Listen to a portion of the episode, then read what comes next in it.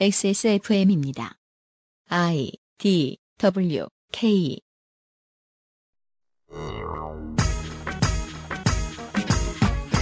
주말에 만나는 그것은 알기 싫다 7월의 기획 국방개혁 스타터스 킷 세 번째 시간 전작권 전환과 인구절벽 대비책 신무기 도입의 계산법 등 우리 군의 실제 전력과 관련된 의견들을 나눠보겠습니다.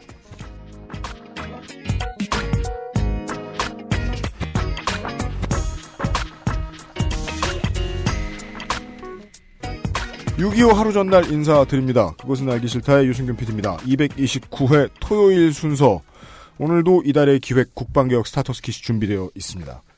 그 전에 뉴스 아카이브부터 시작하도록 하겠습니다. astral 뉴스 기록실 뉴스 아카이브 에디터 윤세민 기자가 앉아 있습니다. 네, 안녕하십니까. 윤세민입니다. 네. 6월 셋째 주, 넷째 에, 주. 넷째 주에 네. 있었던 일들을 확인해 보시죠. 네. 우선 6월 24일은 UFO라는 용어가 처음으로 사용된 날입니다. 네. 그래서 UFO의 날이더라고요. 그렇답니다. 이런 날이 있더라고요. 누굴 기리는지도 정확치 않습니다만 UFO의 날입니다. 1947년에 미국에서 상공을 비행하고 있던 케네스 아놀드라는 양반이 네. 아홉 대의 접시 같은 모양의 비행 물체를 발견하였습니다. 그래서 이를 이제 신문사가 보도를 했고 당시 언론에서는 이를 비행 접시라고 표현했습니다. 음흠. 근데 미 공군이 이 사건을 조사하기 시작하면서 UFO라는 용어를 처음으로 사용하였습니다. 그래서 이게 늦게 들어올, 늦게 따라올 이유도 없는데 80년대, 90년대 막 공상과학 소설 이런 데 보면은 접시라는 말 훨씬 더 많이 쓰더라고요. 그러게요. flying saucer. 아니 네. 그리고 이게 UFO라는 말이 1947년에 만들어졌잖아요. 네. 근데 비행 접시라는 말을 84년생이 알고 있잖아요. 네. 이 말을 아직까지 많이 썼다는 거죠. 그 이후로도. 요즘 사람들도 비행 접시라는 단어 익숙할지 모르겠어요. 그러게요. 음. 어 그리고 한편 이 미확인 비행물체가 발견되고 음. 약 2주 뒤에 여러분들이 잘 알고 있는 로스웰 사건이 일어납니다. 로스웰 외계인 사체 발견 사건. 이제 지금은 그냥 다 음모론이다 하시는 분들이 더 많긴 한 것 같습니다.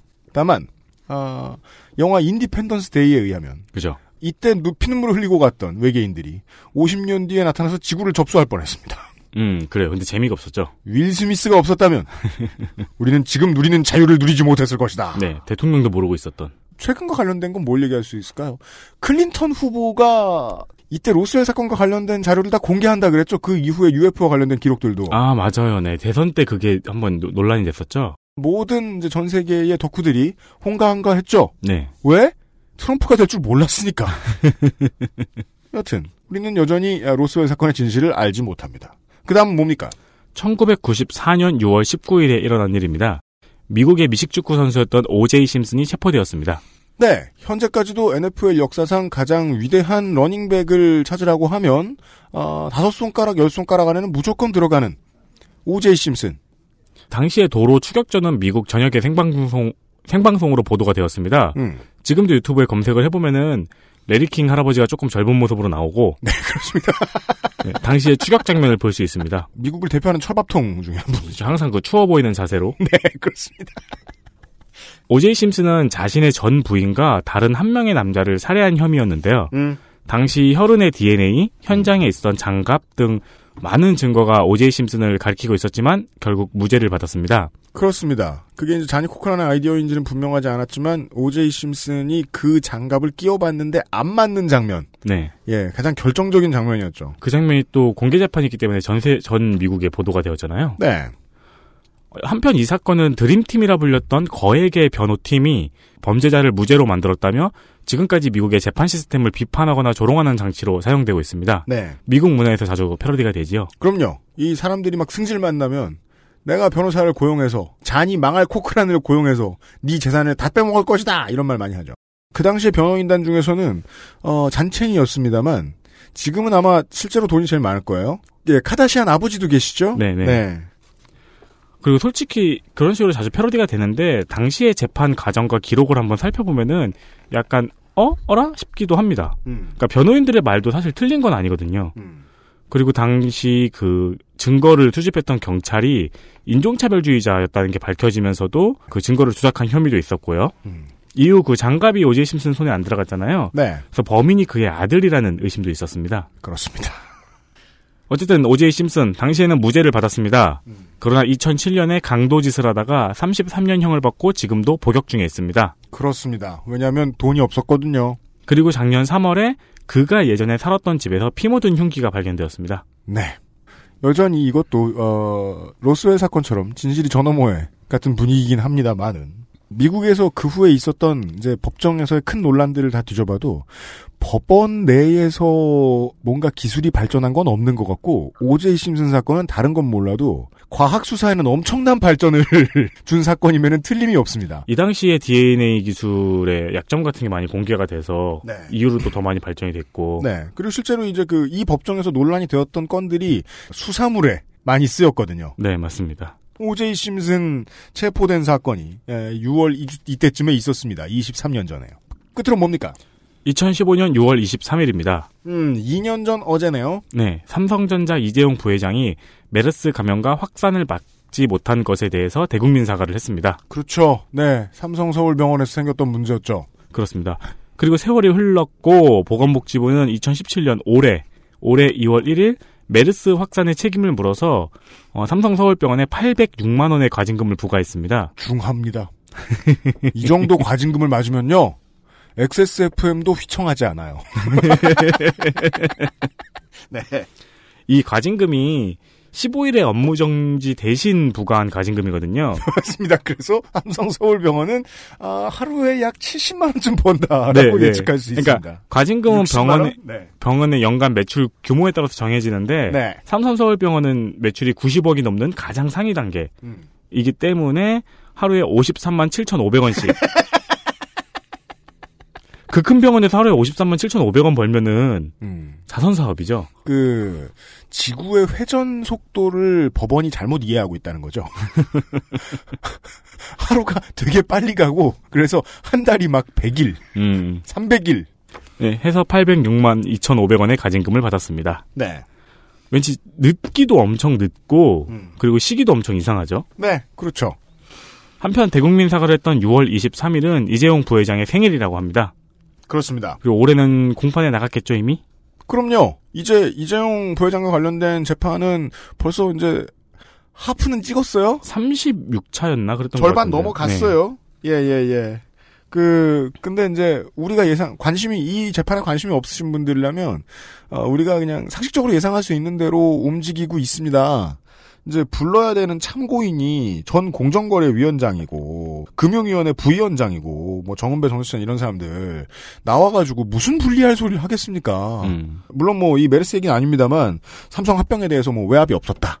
그때 뭐 박근혜 씨가 보라고 줬던 자료는 그냥 참고용이었다. 청와대는 삼성이 금융기준사 전환 합의하는데 뭐 하는데 관심이 전혀 없었다. 그래서 서운했다. 막 이런 말도 덧붙이고 그냥 예상할 수 있는 대로 모든 게 이제 이재용 부회장한테 유리하게 가고 있고 지금 이 상황에서는 오늘 말씀드린 얘기에서는 그 삼성 서울병원에 대한 제재 수위의 경감 추진을 했다. 공정위에서 그 이야기도 결국 문서로 남은 게 없기 때문에 네. 밝혀낼 수가 없다. 이렇게 돼가고 있다. 관심 없으신 분들을 위해 짧게만 말씀드렸습니다. 이재용 부회장의 50번째 생일 늦었지만 축하드립니다. 축하드립니다. 아 806만 원이 안타깝습니다. 그렇습니다. 크라우드 펀딩이라도 해야 되는 거 아닐까요? 이재용을 위한 모금을 고려하겠습니다. 저희가. 뭘 그래? 우리가 내주자. 우리 돈 많아. 806만 원 있어요.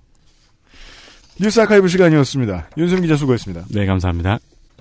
그것은 알기 싫다는 한국에서 처음 만나는 반값 생리대 29데이즈에서 도와주고 있습니다. XSFM입니다. 야, 전화 오면 네가 좀 받아줘. 나 편의점 좀 갔다 올게. 야, 너 나랑 똑같은 거 썼잖아. 내 거 써. 그럴까?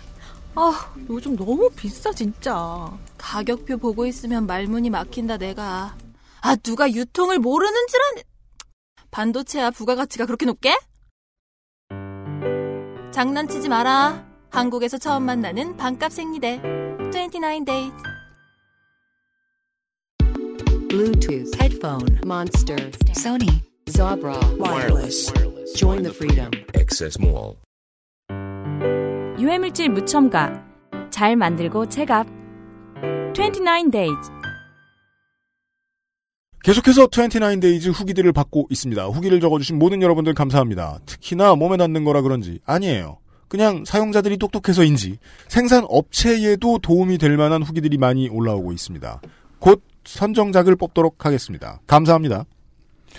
그리고 국방개혁 starter's kit 시간입니다.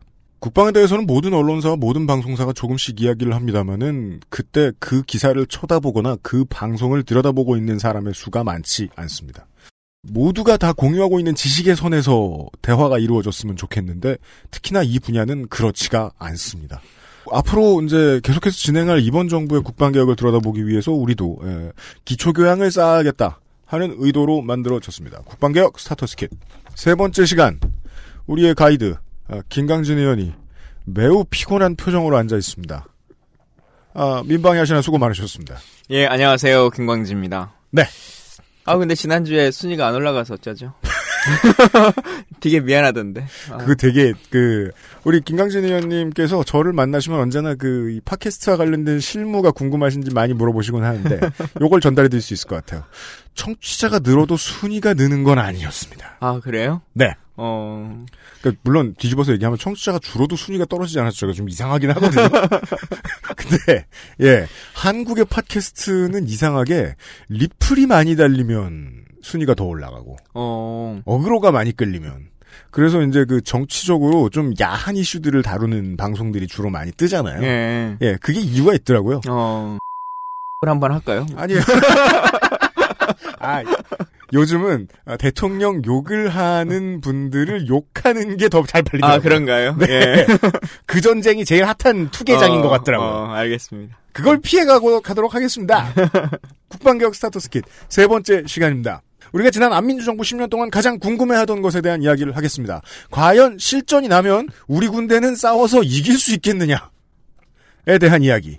물론 김하진은 첫 시간에 얘기해 주셨습니다만은 전쟁이 나느냐 마느냐 우리가 대승하느냐 이게 문제가 아니라 우리의 삶이 안 망가지도록 군대가 잘할 수 있겠느냐에 대한 얘기를 할 겁니다. 아, 기본 교양은 원래 좀 밋밋해서 너무 먼 얘기처럼 들리실 수도 있습니다. 최대한 연결 지어 보시는 것도 여러분들께 약간은 부탁드려야 됩니다. 예.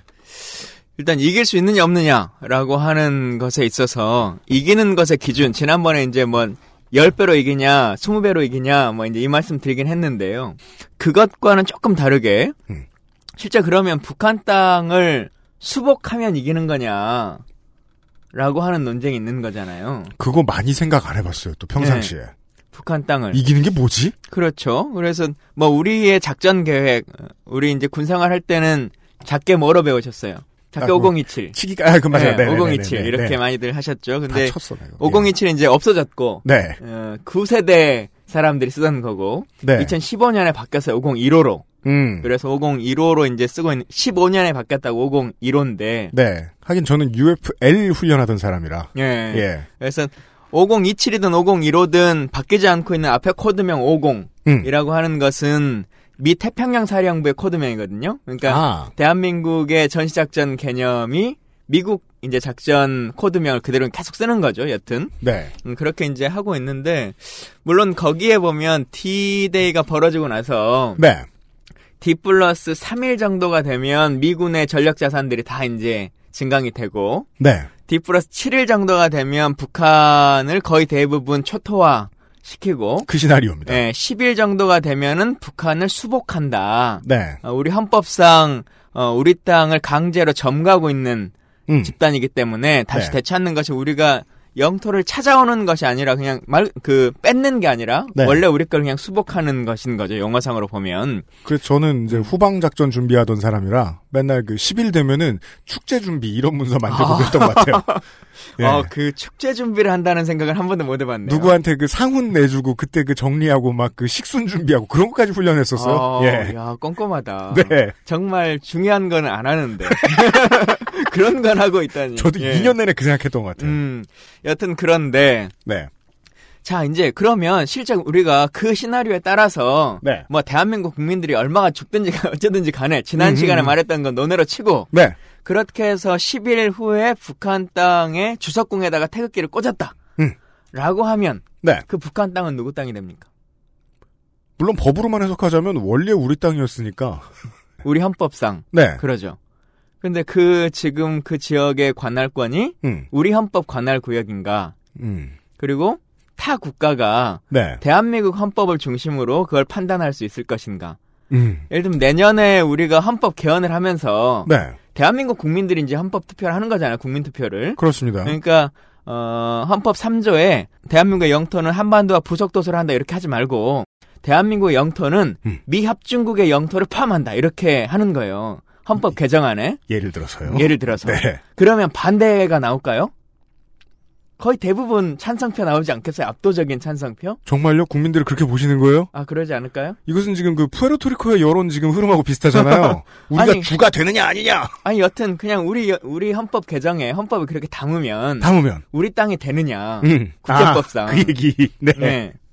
안 될 거 아니겠어요? 아, 환단고기 같은 얘기네요. 안 되는 네. 거잖아요. 네. 사실 그래서 실제로 아, 이게 이제 예전에 이 87년 헌법을 만들 때까지는 그래도 인정될 수 있는 여지가 있었습니다. 음. 근데 91년도에 양국이 전부 다 유엔에 동시 가입을 하잖아요. 그렇죠. 그러면서 이제는 북한도 국제법상 하나의 국가로서 인정을 받고 있는 거죠. 유엔이라고 하는 국제 기구 하에서 보면 우리 국법 바깥의 테리토리에서는 저 나라는 이제 나라다. 그렇죠. 그래서 어, 박근혜 정부의 외교부 장관이든 총리든 통일부 장관이든 이 모든 정책결정권자들이 국회에 와서 답변을 할 때 똑같은 질문을 국회의원들이 하면 네. 똑같이 그 수복이 됐을 때 그 땅은 누구의 소유냐라고 음. 하면 박근혜 정부의 총리도 음. 답변은 유엔 땅입니다 이렇게 합니다. 그렇습니까? 그게 국제법입니다. 근데 어. 이제 우리는 그냥 막무가내로 음. 어, 우리가 우리 땅이다. 먹었으니 우리 땅. 어, 우리 땅이다 이렇게 하고 있죠. 물론 우리- 현재 그 참 이, 이것까지 보셨을지 모르겠지만 작년에 있었 올해인가요? 올해 있었던 음. 자유한국당의 대선 주자들 TV 토론회 아, 네, 그거 네, 이 재밌었죠. 논쟁이 나왔습니다. 그 복덕방 알바하는 기분이었어요. 예, 이 보면서. 논쟁이 나와서 예. 북한 땅이냐 아니냐라고 네. 하는 이제 이 논쟁들이 있었던 거죠. 와. 어, 그래서 그때 예. 어, 거기서도 좀, 괜- 누구였죠? 누가 하여튼, 북한 땅이 아니다, 유엔 땅이 되는 거다, 국제법상, 뭐, 음. 이렇게 한마디를 하니까, 이제, 상식적인. 어, 상식적인 얘기를 하니까, 거기서 누가 국가법 그런 상식적인 얘기를 했을까? 네. 예. 라고 하는 막 논쟁들이 나왔었는데, 김관영도 아니고 실제로 아니고. 우리 국가보안법 위반입니다. 지금 이렇게 얘기를 하는 여지가, 아 예. 예, 이제 그걸 강력하게 주장을 하면, 음. 어, 국, 국가보안법 위반이 될 수가 있는 여지는 있죠. 현재 법률상. 네. 어, 근데 여튼 처음으로 좀 돌아가자면 음. 지금 그래서 그렇게 주석공에다가 태극기를 꽂으면 우리가 승리한 거냐 음. 라고 하는 논쟁을 다시 국민들한테 물어봐야 돼요. 어. 그래서 그런 개념으로 보면 음, 그렇게 가져가도 유엔이 승리하는 전쟁은 될 수 있는 것인데 네. 어, 남한이 승리한 전쟁이냐라고 하는 건 좀 다른 측면이 될 거고요. 네. 어, 질문의 의도 자체로만 그냥 돌아가자면 음. 이제 전력의 규모라든가 음. 상식적인 판단에서의 양국 간의 이제 군사력을 비교해 보자면 음. 우리 국방 예산이 올해 이제 40조를 넘어선 거 아니겠습니까? 네. 제가 처음에 국회의원 할 때 2012년 이때 35조 이 정도였거든요. 예. 근데 매년 어쨌든 계속 증가해가지고 지금 40조가 넘어섰어요. 네. 이게 예산이라고 하는 것도 그러니까 말 그대로 그 좁쌀 하나가 구르는 거하고 음. 수박 한 덩이가 구르는 거랑 이게 다르잖아요. 똑같이 1%씩이 증가한다고 할지라도 음. 여가부 예산과 국방부 예산의 규모 차가 워낙 크니까 예, 예. 응. 여가부는 0.5조 원이에요. 5천억 5천억 정도. 원. 네. 그러니까 거기서 10%가 올라도 500억이 오르는 건데 국방부는 30조니까 40조니까 10%가 오르면 4조 올랐다. 4조가 오르는 거죠. 여가부 여가부의 8개. 8년 예산이 네. 한 번에 음. 오르는 이제 이런 일들이기 때문에 매번 이제 증가율이 생기는 건데 우리가 40조, 북한이 공식적으로 국제 이제 연감에 네. 발표하는 본인의 예산을 했을 때는 1조 원으로 발표를 합니다. 국방 예산을. 근데 이제 북한군의 특성이라고 하는 것- 것이 있죠. 일반 인민들이 사실상 군인으로서 노역을 하는 것들이 있고 또 그 기간도 이제 장기화되어 있고 뭐 기본적인 통치 구조가 군이라고 하는 것 특성이 있기 때문에 그런 걸 감안해 보면 우리 ADD가 매년 평가하는 자료에 보면 3조 2천억 정도. 일 것이다. 예, 그렇게 추정을 합니다. 음. 현재 북한의 군사 규모를. 음. 그러면 단순하게 봐도 한 10, 10배 이상 차이가 나는 거잖아요. 군사 예산으로 쳤을 때. 네. 근데 이 10배라고 하는 것도 일회성의 10배가 아닌 거죠. 꾸준히 매년 10배. 예, 매년 10배라고 하는 것이고 그 10배 갭 차의 규모도 아까 말한 것처럼 작은 한 바퀴가 아니라 워낙 큰 한 바퀴의 차이인 거잖아요. 몇 천억 원이 아니라 몇십 조의 차이. 예, 몇십 조의 차이. 그래서 현실적으로는 북한군과 한국군이 싸움 자체를 할 수 있는 것이냐라고 하는 질문 자체가 성립하기 어려워요. 음. 근데 이제 북한이 이제 그러다 보니까 일반 재래식 무기라고 하는 것 이런 것들로는 도저히 싸움이 되지 않고 지난 시간에도 잠깐 얘기 나왔으면 FX 사업이니 KFX 사업이니 뭐 이런 것들 이야기했잖아요. 뭐 고등 전투기들 음. 이런 것들을 이야기하고 뭐 8조 원을 들여서 비행기를 새로 사고 뭐 재개발하고 뭐 이런 것들 하는데 F F16 뭐 신형으로 다시 하고 이런 것들을 하는데요. 북한은 비행기를 전투기를 음. 가장 최근에 언제 샀을까요? 그쪽의 주장, 우리의 예측 다 합해서 1조에서 3조 사이의 돈인데, 예. 그건 전투기를 살 수 있는 돈이 아닌데요? 예. 북한은 공식적으로도 그리고 비공식적으로 저희들이 정보 보고 등을 통해서 확인한 결과로도 83년도쯤에 미국기를 도입한 이후에 비행기를 전투기를 도입한 적이 없거든요. 34년 전이면은 실전력으로 쓰이는 게 없을 거라고 예측하는 게 거죠. 타당한 거죠. 예, 거의 예. 없는 거죠. 그래서 그런 여러 가지 것들을 감안해 보면 실제 우리 전력은 워낙 월등하고요. 음, 그리고 이제는 전쟁의 규- 개념 자체가 말 그대로 육박전을 하거나 막 국지전을 하는 그런 형태를 좀 벗어났기 때문에 네. 멀리서 보지 않고 그냥 버튼으로 누르는 전쟁인 거잖아요. 음. 그래서 그런 측면에서 보면 한국과 또 한미가 같이 하는 연합자산이라고 하는 것이 워낙 월등하고 다만 이제 북한이 그러다 보니까 그러다 보니까 북한은 이제 계속 비대칭 전력의 강화를 위해서 모든 전력을 쏟아붓는 거죠. 핵. 우리가 흔히 말하는 핵이라고 하는 것이나 아니면 화학전이라고 하는 것들 이런 거 계속 준비하는 건데 음. 물론 이제 전쟁이 벌어지면 어떤 일들이 어떻게 벌어질지를 누구도 예상할 수 없는 것이기 때문에 장담할 수 없고 또 실제 지난 시간에 우리가 얘기한 것처럼 피해는 대한민국이 입는 것이 워낙 커서요. 네. 예. 하게 되면 전투에서는 이길지는 모르겠습니다만 전쟁은 우리가 지게 되는 거겠죠. 우리가 조금이라도 내상을 입게 된다면, 예. 네. 우리는 40조를 국방에 쏟아 부을 수 있는 능력을 가지고 있는 세금을 낼 수 있는 국민들이 와글와글 몰려서 어디에서든 생산을 해내고 있고, 거기에 타격이 있다면, 그거는 뭐, 몇 천만 원짜리 미사일, 저희도 미사일 하나 맞았는데, 우리 쪽 시민들은 몇십 조짜리 상처를 그렇죠. 입은 걸 수 있으니까. 그렇죠. 그러니까 진짜 하여튼 그런 것들이 일어나지 않도록 하는 게 가장 중요하고 실제 전쟁이 안 일어나는 가장 첫 번째 이유는 북한이 지금 우리가 두렵기 때문에 전쟁을 못 하는 거죠. 네. 그게 명확하게 딱 보여주는 거 아닙니까? 전력상에서 계속 우위에 그 우리가 안 된다라고 하는 국방부의 주장들은 계속적으로 국방 예산을 타기 위한 어떤 꼼수라고 보는 게 훨씬 더 맞을 것 같고요. 이건 좀 다른 얘기인데 아까 상장 만드는 것까지 작전 개념을 막 했었다라고 하니까 생각나는 에피소드가 하나 있는데 제가 학참에 이제 벙커에 한번 가서 뭐 이런저런 일을 한, 얘기를 한 적이 있어요. 네. 그래서 작전 개념도 이렇게 쭉 이렇게 뭐 얘기를 하는데 갑자기 궁금하더라고요. 그러면 디데이가 일어나고 네. D 플러스 2일 정도 됐을 때 전쟁이 발발하고 2일차가 됐을 네, 때. 2일 정도 됐을 때 서울의 정전은 몇 퍼센트나 될까요? 이렇게 물어봤어요. 음. 서울에. 네. 아, 그랬더니 몇 퍼센트나 될 것 같으세요? 며칠 전에도 서울에 한 15%의 정전이 있었는데 네. 저, 정전이 일어난다. 음. 우리는 네. 사실은 북한은 전쟁을 치르면 거의 한 10분 만에 양쪽이 전투가 끝날 거거든요. 저쪽도 가지고 있는 미사일 10분 만에 모든 화력을 다 집중할 거고. 누를 버튼을 다 눌렀다. 예, 그리고 우리 작전 개념이 D 플러스 3일을 기준으로 시작하는 거잖아요, 전투가. 네. 북한도 그걸 모르는 바가 아닌데, 음. 그럼 3일 안에 끝내는 게 북한의 전투의 목적 아닙니까? 미군이 들어오기 전. 그렇죠. 예, 그러니까 3일 만에 초토화를 시키는 것, 북한 입장에서 보면. 네. 어, 그런 여러 가지 것들 생각해 보자면 사실 초기에 엄청나게 어, 우리의 피해가 커질 텐데 그래서 물어보는 거거든요. 그리고 음. 우린 뭐 이게 지하가 다 서울 같은 경우 는 가스관으로 다 이렇게 돼 있으니까 네. 단순한 정전이나 이런 것들 아니라 일시 폭발로 이루어지는 거면 음. 가스관의 연쇄 폭발은 또 얼마나 이루어질 건지라고 하는 여러 가지 그냥 상식적인 네. 뭐 영화에서 보는 것 같은 수준의 질문 그죠. 네. 이런 걸 계룡대에 질문하는 건 시민들도 다 궁금해할 만한 예, 일이죠. 해봤더니 네. 일단 첫 번째 대답은 어, 지금까지 워게임 역사상 그런 질문을 한 사람은 처음이었다. 에? 음. 그리고 그렇기 때문에 한 번도 계산해 본 적이 없다.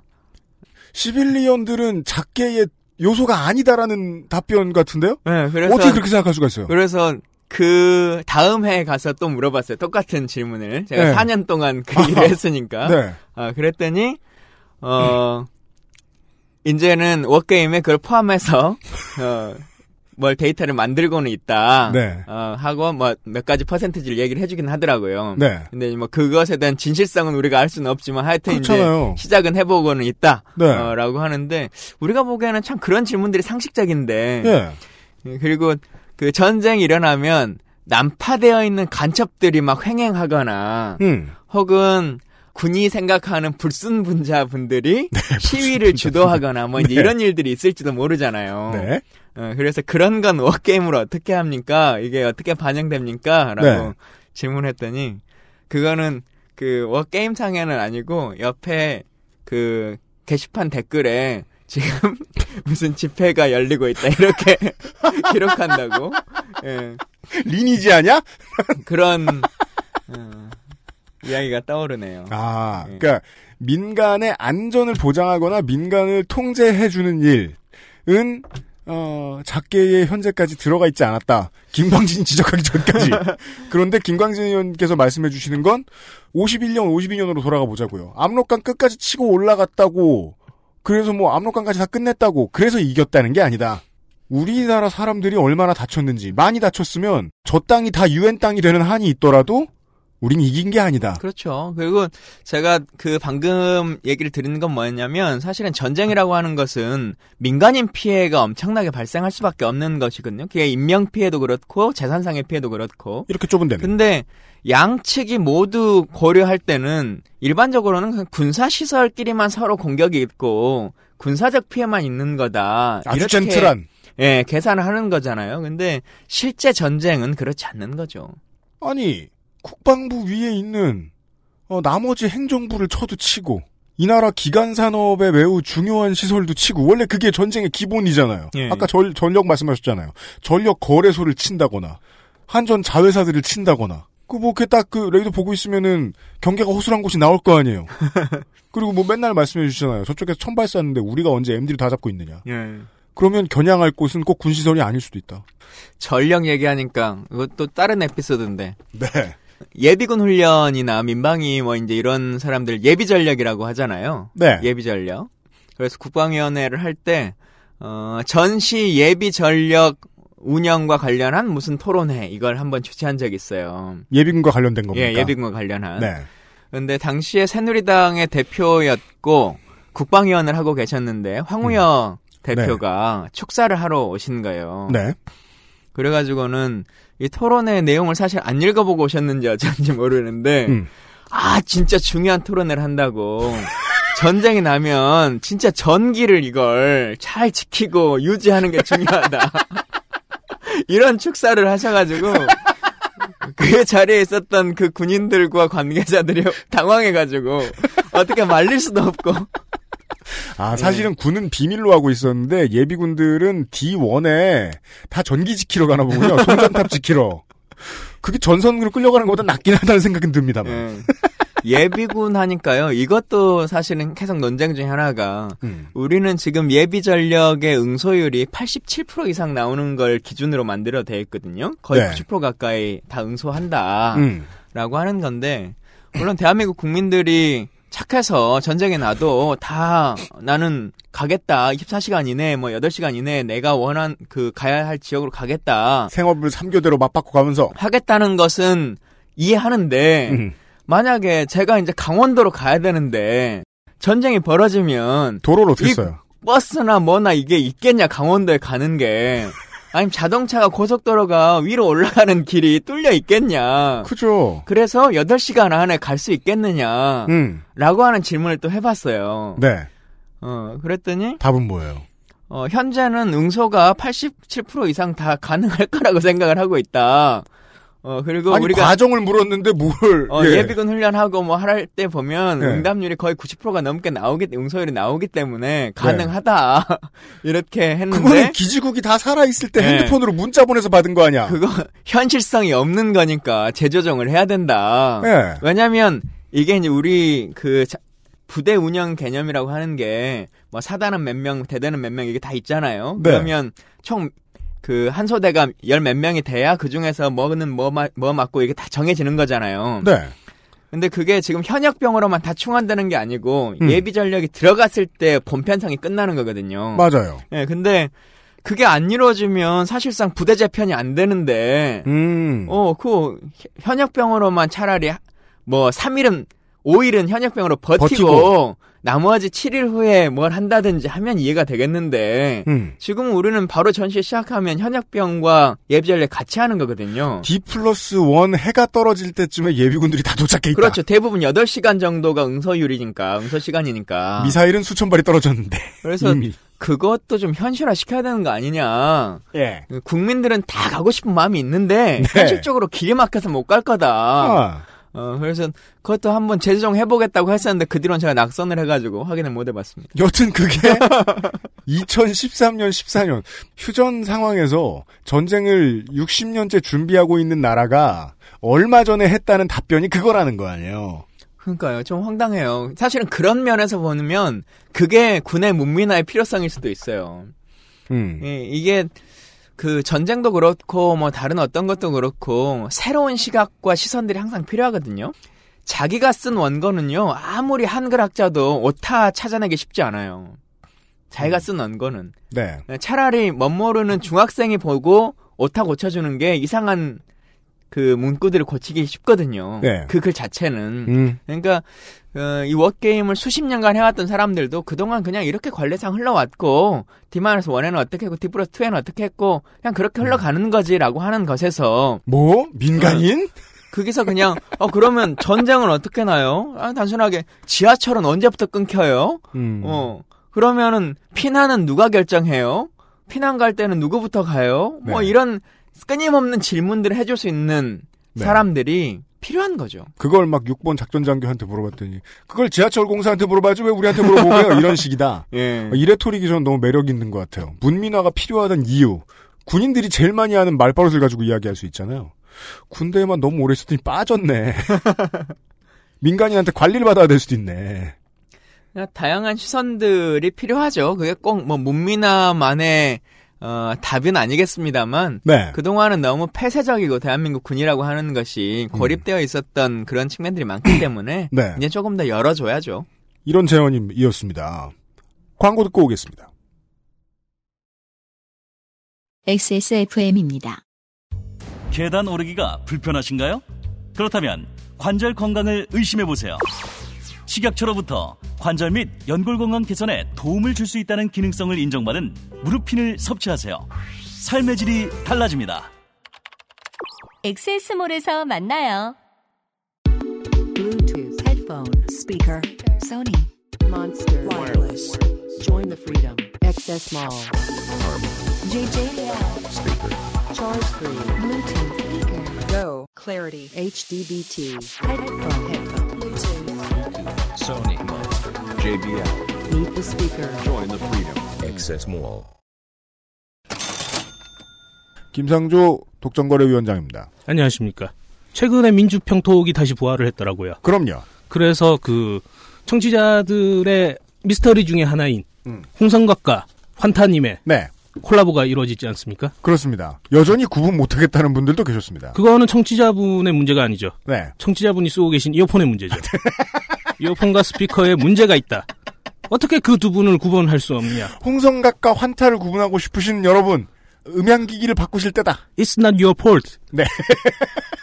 당신 탓이 아닙니다. 당신의 장비에 문제가 있는 것입니다. 돈을 써라. 네. 아직까지도 구분이 명확하게 되지 않는다. 네. 그러면 한번 구매를 고려해 보시길 추천드립니다. 고려하십시오. 이상입니다. 더싼 곳이 있으면 그곳을 사시라는 말씀은 언제나 전달해 드립니다. 그렇습니다. 그리고는 처음에 이야기해 주셨던 게 이런 게 있었습니다. 이제 버튼 누르는 전쟁. 이니까 우리는 실전력을 이야기하기 위해서 그 버튼 누르면 나가는 것들에 대한 이야기들을 좀 더 여쭤보겠습니다. 예. 북한이 계속 탄도미사일을 날리는 이유는 초반에 이제 설명이 됐습니다. 아, 이것이 전쟁의 미래라고 보고 있기 때문 예전처럼 이제 뭐, 뭐, 대한 언론이 마음 편할 때 무슨 뭐 미사일만 날라오면 김정은이 이제 전화 붙들고 어, 누나 빨리 입금해줘 이런 설명 써 있는 짤이나 올리면 끝이었는데 총풍 드립이나 치면 끝이었는데 대한 언론은 어, 이제는 북한이 그래야만 하는 이유를 진지하게 고민할 때가 왔다. 그 이유는 설명을 해주셨고 그럼 가장 최근에 있었던 도발에 대해서 얘기를 해볼까요? 3월 22일에 북한이 동해상 미사일 발사를 시도를 했죠. 그리고 남한은 미사일 탐지를 실패했고요. 심지어 북한이 사전에 쏜다고 말도 했고 전선 근방에서 경계에 실패하는 일이 왜 생길까를 질문을 드리고 싶었는데 알려진 정보로는 이런 게 있었어요. 이번에는 미사일이 정상적으로 못 올라가고 뭐 이런 일 많습니다만 발사 직후에 발사돼서 폭발을 했다. 그런 경우에 이제 한국의 군대는 이런 얘기를 하잖아요. 우리 자산으로는 포착할 수 없다. 근데 그러면은 미국 위성은 탐지했을 가능성이 있다는 건데 우리 군에는 왜 안 알려주죠? 어, 언론에 알려진 것보다 훨씬 많은 실험들이 있습니다. 어, 언론에 약간 선택적으로 나오고 또 그게 이제 어느 정도 거리가 날아간 이후에 발표를 하는 것이니까 음. 예를 들면 북한이 대남 성명을 막 발표하잖아요. 네. 막 이런 비난성 성명들. 네. 그러면 그 성명 나왔다고 가끔 언론에 나옵니다. 네. 북한이 뭐 합참의장을 비난하는 아니면 뭐 문재인 대통령을 비난하는 뭐 음. 성명을 냈다. 뭐 이제 이런 기사들이 나오잖아요.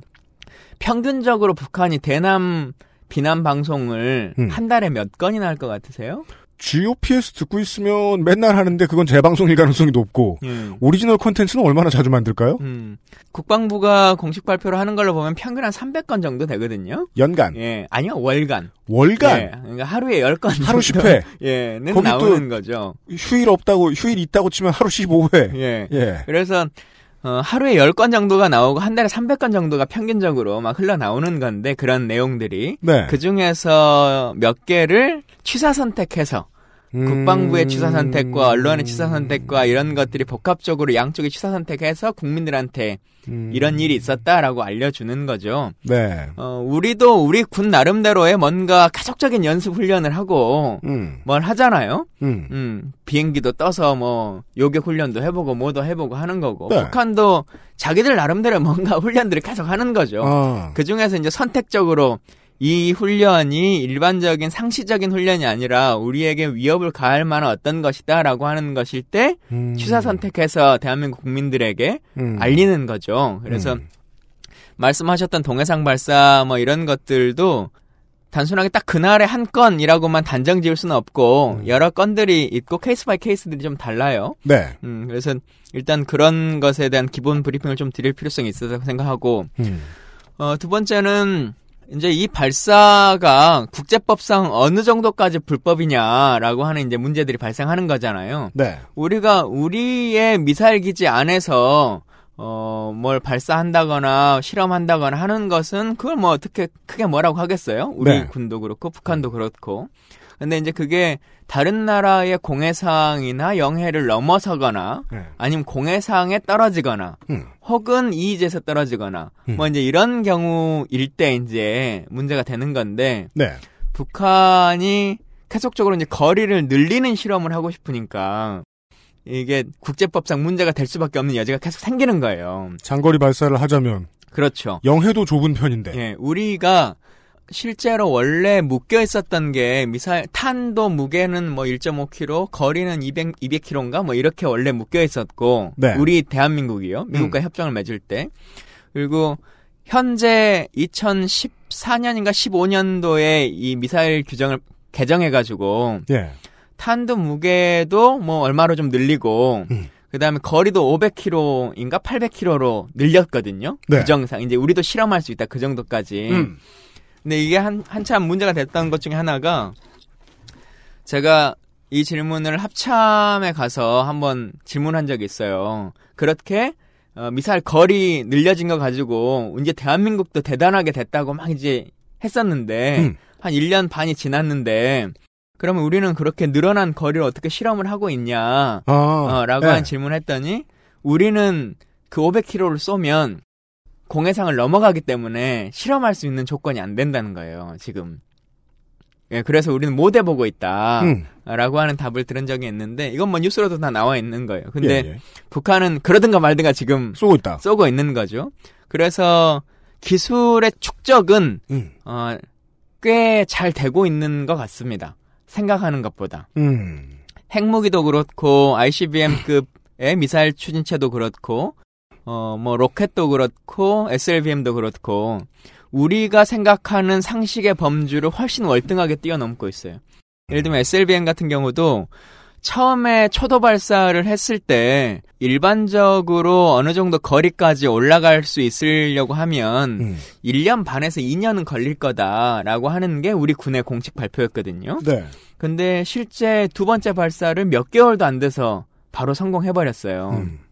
그러니까 저기는 온 국가의 예산과 이 관심을 하나의 사업에 집중해 버리니까 우리처럼 그냥 여러 사업 중에 정상적으로 그 SLBM이 이루어지는 과정인 게 아니라 얘들은 전 주적이자 군이- 유일한 사업이 SLBM이다. 예, SLBM처럼 되는 거죠. 예. 그래서 사실 핵실험도 저렇게 동시다발적으로 지금 최근에 4차, 5차 막 이런 핵실험은 몇 개월 사이에 그냥 연달아 한 거 아닙니까? 네. 근데 우리 생각은 한 번 핵실험을 하면 그걸 다시 그 실험 평가하고 피드백하고 뭐 하고 또 핵실험을 축적하고 하는 과정이 음. 그래도 한 8개월에서 1년은 걸린다. 네. 이래 왔었던 것인데 그냥 무참하게 깨버린 거잖아요.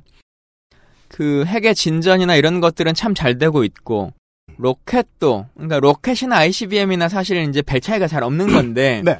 예전에 로켓 발사 처음에 한 번 했을 때 저랑 진성준 의원이랑 이게 로켓이라 그랬다고 음. 어, 보수 언론한테 엄청나게 욕을 먹었던 적이 있어요. 기억납니다. 예. 로켓이라고 하는 것과 ICBM의 가장 큰 차이는 어쨌든 대기권 밖으로 넘어갑니다. 올라가죠. 음, 근데 로켓은 대기권에서 도는 거고. 네. 그죠? 네. 그러면 로켓입니다. 인공위성. 그리고 이게 다시 재진입을 해서 내려오면 네. 성공하든 실패하든 미사일인 거고. 그 거리가 대륙을 넘어가면 ICBM이고 음. 그보다 좀 짧으면 IRBM이고 MRBM이고 이제 그건 거리의 문제인 거고요. 음. 근데 분명히 안 내려왔고 이게 돌고 있는데 그걸 로켓이라고 불렀다고 진성준 의원한테도 막 그 정북 의원이라고 난리를 친 거 아닙니까? 물론 거기에 기술을 조금 더 바꿔서 떨어지게 만들면 네. ICBM이 될 수 있어요. 근데 아, 무기란 어떤 최첨단 기술을, 가- 심지어 로켓 네. 역할을 할 수 있어도 떨어져서 누가 다치면 무기니까. 네, 그리고 알았어요. 지금 그 IC 로켓에는 위에다가 예. 상호간에 교- 한국에다가 아, 한국이 아니죠. 자기 북한에다가 네. 그 사진이라든가 뭐라든가 교신할 수 있는 교신기를 담는 거잖아요. 그 예, 예, 탄두에다가. 음. 근데 거기에 이제 탄을 담으면 미사일이 되는 거죠. 네. 근데 그 사람들은 사진을 주고받는 위성체를 담았는데 거기에 나중에 탄을 담으면 미사일이 되는 건데 왜 네. 로켓이라고 부르냐 이렇게 주장하는 거예요. 아 근데 그때도 결국 우리가 졌어요. 음. 어 네. 결국 끝에는 미사일로 될 수도 있다 이렇게 해줬어. 아 진짜 억울해요 지금 와서 생각해도. 뭔 얘기가 여기까지 갔죠? 물론 제가 여쭤보려다고 했다는 것도 물론 답은 해주셨어요. 음. 그러니까 이게 미국 이성이 탐지하고 한국이 이제 탐지해서 얘기를 해주고 국민들에게 아, 사실 왜 알리고 이게? 중요한 게 아니라 음. 그 의원님 답변하신 거에서 답이 있는 게 이런 일은 너무 자주 있고 언론도 정치권도 취사 선택한다. 아 그리고요. 예. 안 된다고 장담할 수 없어요. 그러니까 한미 간의 그 연합 자산으로 공유하고 있는 것들이 네. 어, 생각보다 잘 되어 있고요. 그 음. 시스템 자체가 우리 뭐 777 사령부나 아니면 뭐 다른 기관들은 한국군과 미군이 사실상 거의 같이 일을 업무를 보고 있고 네. 어, 그 위성으로 받아, 받아보는 여러 가지 화면들도 또다 있기 때문에 그리고 음. 네. 위성도 우리가 어, 미군 자산만 있는 게 아니고요. 우리의 자산도 있고 따로 있고 음. 네. 국정원이 관여해서 하는 위성들도 있고 음. 또군 위성도 있고요. 그 요즘은 그 개별 국가들이 가지고 있는 위성뿐만 아니라 일반 사설 위성이 워낙 잘 돼 있기 때문에 전 세계 누구나 돈만 주면 그 50cm, 50cm 이거 하는데 50만 원인가 30만 원인가 그걸 주면 일반 개인도 전부 다 살 수 있거든요. 원하는 네. 지역을. 그래서 그런 걸로 우리가 원하는 뭐 풍계리라든가 뭐라든가 이런 것들은 그러니까 위성은 돌 수 있을 때만 찍는 거잖아요. 네. 우리가 외국 영화를 워낙 많이 봐서 저도 처음에는 벙커 가 벙커 가서 네. 풍계리 화면을 한번 이렇게 좀 줌으로 당겨줘 봤으면 좋겠어요. 이렇게 생각했어요. 근데 어 위성이 그렇게 자동차를 막 추적해 가면서 이 영상을 보여주는 게 아니고 그 지구를 한 바퀴 도는 그 순간에 네. 찍히면 찍히는 거고 그죠. 안 찍히면 안 찍히는 거고 네. 그 시기에 딱 하루에 두 바퀴 도는데 그 시간에 구름이 껴 있으면 못 찍는 거고 네. 이제 이렇게만 찍혀지는 거예요. 근데 음. 워낙 다양한 위성들이 여러 개가 돌다 보니까 예. 다양한 시각에 나오는 것들을 종합해서 정보를 짜맞추기를 하는 거죠. 음. 그래서 그런 것들이고 지금 뭐 X-band 레이더든 뭐 혹은 이지스함에서 우리가 추적하고 있는 것이든 네네네. 이런 것들은 궤적을 탐지하는 거기 때문에 음. 어 처음에 시도했다가 폭발하면 그건 탐지하기가 어렵습니다 현실적으로 네, 네. 음. 그건 대부분의 자산들이 뭐 미국 자산이라고 그건 다 할 수 있냐 그러지는 않고 네. 다만 이제 그 시기가 됐을 때 음. 워낙 고열이 발생하잖아요. 네. 이제 그 고열을 열 감지를 통해서 아, 예. 확인하는 거죠. 음. 어, 그래서 그런 것들은 우리도 어, 그 정도의? 미사일이 나오는 것은 할 수 있습니다. 그러니까 너무 빈번하기도 해서 미사일 관련 브리핑 몇 번 몇십 분 빼먹었다는 것이 군의 무능을 상징하는 것은 결코 아니다. 아니 그러니까 그게 국민들한테 브리핑을 안 한 거지 네. 군이 모르고 있는 거냐라고 음. 하는 건 아니라는 거예요. 음, 음, 음. 예, 그리고 그걸 뭐 미국만 알고 있는데 우리 군은 모르고 있었냐 음. 그러지는 않고요. 그리고 미국이 먼저 알았냐 뭐 일본이 먼저 알았냐 이런 논쟁도 음. 사실은 뭐 물론 미사일의 몇초몇 분이 초기에 참 중요하긴 합니다만 음. 크게 그 차이가 나지는 잘 않고 네. 대부분 뭐 20초 이내의 거리에서 다들 탐지를 음. 하고요. 그리고 우리가 더 가깝기 때문에 네. 어, 가끔은 우리가 좀 늦는 경우들도 있습니다만 음. 평균적으로 보면 우리 이지스함이 동해상에서 추적하는 게 가장 빠릅니다. 거의 음. 대부분. 네. 음. 왜 그, 그렇지 않겠어요? 그쪽에 동해상으로 쏘는데 네. 우리 함정은 동해상에 있고 음. 그러니까 가장 먼저 발견하죠. 네. 근데 그 배가 어쨌든 돌아다니는 거고 순환하는 거기 때문에 음. 잘못 걸려 있을 때는 좀 늦을 수는 있는데요. 네. 기본적으로는 우리가 거의 대부분 먼저 탐지합니다. 네. 오키나와에서 먼저 아는 것은 아니다. 그러니까 우리 전력에 대해서 너무 음. 어막 너무 과도하게 칭찬할 필요도 없지만 너무 막 우리가- 깎아내릴 것도 어, 아니다. 음. 깎아내릴 것도 없고 무슨 미군이 아니면 제가 뭐 이러니까 미군이 필요 없다는 주장이 아니라 현재는 우리의 자산이라고 하는 게 한미 연합 자산을 같이 쓰는 거거든요. 네, 그렇죠. 예, 미군만의 단독 자산이라고 하는 것이 자기들이 말하는 전략 자산 몇 가지를 제외하고 네. 일반적으로 우리에 배치되어 있는 자산들 우리가 그래서 소파 규정상에 방위비 분담금에 네. 한미 연합 자산 우- 유지 운영비가 따로 아예 항목이 있어요. 음. 어, 그래서 그 운영상에 들어가는 그 미사일 체계나 레이더 체계나 이 정보 체계들은 전부 다 거의 동시성으로 받아보고 있기 때문에요. 예. 어, 우리 군의 자산이다라고 하는 것을 미군의 자산과 같이 현재는 보셔도 음. 크게 무방합니다. 그 통신사 국민들은 주로 이제 통신사에서 속보 위주로 언제 쐈다더라, 몰랐다더라 이렇게 받아들이면 그 말 그대로 뭐 보선언도도 많이 하던 안보 불안이 그러니까 별거 아닌데도 안보 불안이 형성되는 쪽으로 종종 네. 스토리가 빠지곤 하니까 그게 걱정스러워서 질문을 드려봤던 음. 거고요. 미군 얘기를 해 주셨으니까 예. 이 예상을 이제 어, 정치인으로서 한번 여쭤보죠. 보수지들은요 처음에 그런 예상을 되게 많이 했어요. 5월달에 문 대통령이 임기 내에 전작권 전환할 거다. 그런데 지금 어, 송영무 전 해참총장 장관 후보자는 2025년이라는 워딩을 말을 했어요. 그 정도일지도 모르겠다. 2025년. 25년. 25년. 네. 어, 어떻게 될 것 같으십니까?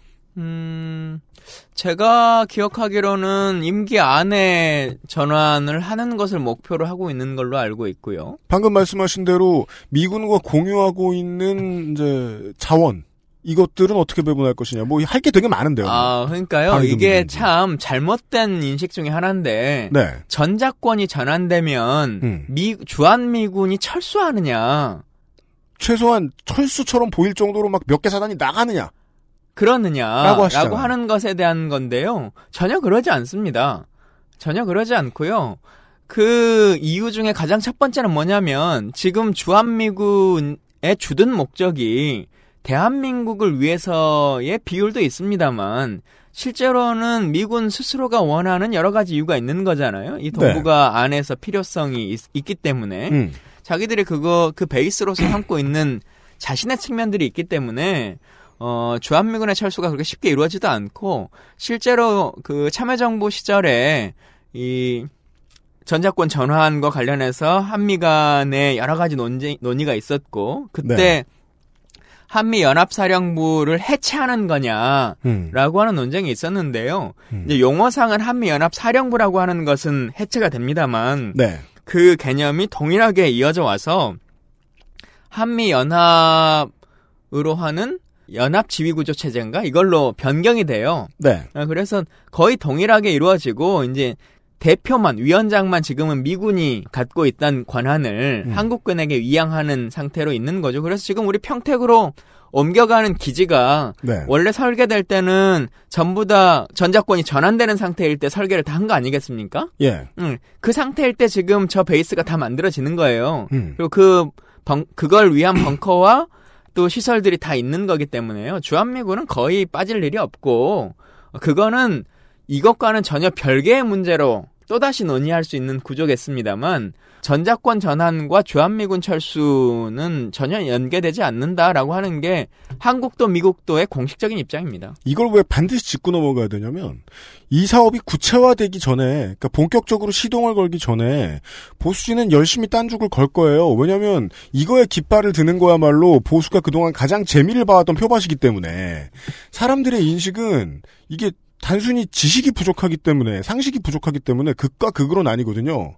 한쪽에서는 그냥 연합사 부사령관과 사령관이 직제를 바꾸는 거다. 거기서 끝난다. 다른 한쪽에서는 미군이 싹 빠지는 거다. 여기까지 스펙트럼이 엄청 다양해요.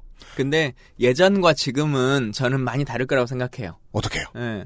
그러니까 똑같은 상황일지라도 노무현 대통령이 지금처럼 SNS든 뭐 진보 언론이든 팟캐스트든 이런 것들이 있던 시기였다면 정치하시는데 훨씬 더 수월했을 겁니다. 나와서 예. 사정을 밝히고 음, 직접 본인의 목소리를 본인의 생각을 그리고 그 사실관계를 말할 수 있는 통로가 있는 것이니까요. 네. 근데 예전에는 어쨌든 조중동이 차지하는 언론의 힘이 7, 80%가 넘었고 네. 근데 지금은 이제 그 종이신문이 가지고 있는 영향력이라는 게 거의 없어지는 거 아니겠습니까? 물론 존재는 음. 하지만 그리고 언론 등을 통해서 끊임없이 예를 들면 어떤 특정한 청문 후보자에 대한 비난을 쏟아냈다. 일면 탑으로. 네. 근데 3시간, 4시간만 지나면 그게 어떻게 왜곡돼 있는 건지 다 퍼진다. 어떤 건지라고 하는 것이 알려지는 거잖아요. 네. 물론 그 첫 번째 기사만을 아직도 보고 계시는 분들도 존재하긴 계시지만. 합니다만 그것을 넘어설 수 있음 예전만큼의 영향력이라고 하는 예전의 영향력이 한 80, 90이었다면 지금은 뭐 한 30% 정도로 거의 줄어든 거잖아요. 그분들의 숫자는 앞으로도 계속 줄어들 거고. 그렇죠. 그래서 음. 한미 간의 문제라고 하는 것도 예전에는 또 특히나 군사 문제라고 하거나 음. 뭐 이러면 그 내용을 알고 있는 사람도 어디서 오픈하면 문제가 될 것 같고 음. 뭐 하고 했었는데 이제는 국방위원회에서든 아니면 관계자들이든 뭐 이런 사람들도 끊임없이 얘기를 쏟아낼 수 있고 네. 또 지금 정부 자체가 이제 우리 진보 정권에서 어쨌든 계속적으로 모든 자료들을 공개화하자는 거 아니겠습니까? 기본적인 예, 예. 틀이. 그러니까 국방부도 숨기면서 숨기면서 할 수 있는 것은 아닐 거라고 생각해요. 네. 어, 그래서 저는 그렇게 여론이 옛날 같이 단순하게 이 전자권 전환은 주한미군 철수고 음. 이걸 찬성하는 사람은 반미주의자다. 음. 이 흑백 논쟁으로 가지는 못할 거라고 생각해요. 예, 그것은 바뀐 언론 환경 때문에 예전처럼 불리하지 않을 것이다. 예. 라는 전망이셨습니다. 어, 재밌습니다. 군사적 전문성을 담아서 막 얘기하실까봐, 졸릴까봐 걱정했는데, 어, 계속해서 전체적인 그림 위주로 답변을 해주시고 계십니다. 별로 군사적 전문성은 없는 것 같다 이런. 아니, 아니에요. 지난번에 스타 갖다 무시했다고 계속 제가 무시할 줄 아시는데, 좋아요. 예, 바로 이해됐단 말이에요. 어, 그리고 또한 군전력에 있어서 걱정을 당연히 해야 되는 것은 인구 절벽에 대한 대응입니다. 그 다음 질문은. 아, 인구 절벽. 예. 다시 한 번 이 송영무 후보자의 워딩을 갖다가 불을 붙여볼까요? 어, 언론하고 인터뷰를 어떤 언론하고 했는데 참여정부 때 부사관을 늘리려고 했었는데 예산이 안 따라줬다. 이 양반도 참여정부 때 계셨으니까요. 근데 그런 말을 했는데 근데 생각해보면 군의 인력 조정이라는 것도 병에 주로 하나는 거고 부사관을 많이 줄이진 않을 것 같은데. 음, 아니, 부사관은 늘리지 못했다는 주장을 하시는 거고요. 네. 부사관을 줄일 개념은 없습니다. 현재. 네. 우리 원래 국방개혁 2020이라고 하는 것이 어, 65만 명의 장병을 52만으로 감축하고 어, 그 중에 40%를 직업군인으로 한다. 장교와 부사관으로 한다라고 하는 것이거든요. 그게 우리의 국방 개혁 아닙니다. 원래 참여정부 때부터 해왔던. 지금 문 대통령의 공약에도 부사관은 늘린다고 공언했습니다. 예.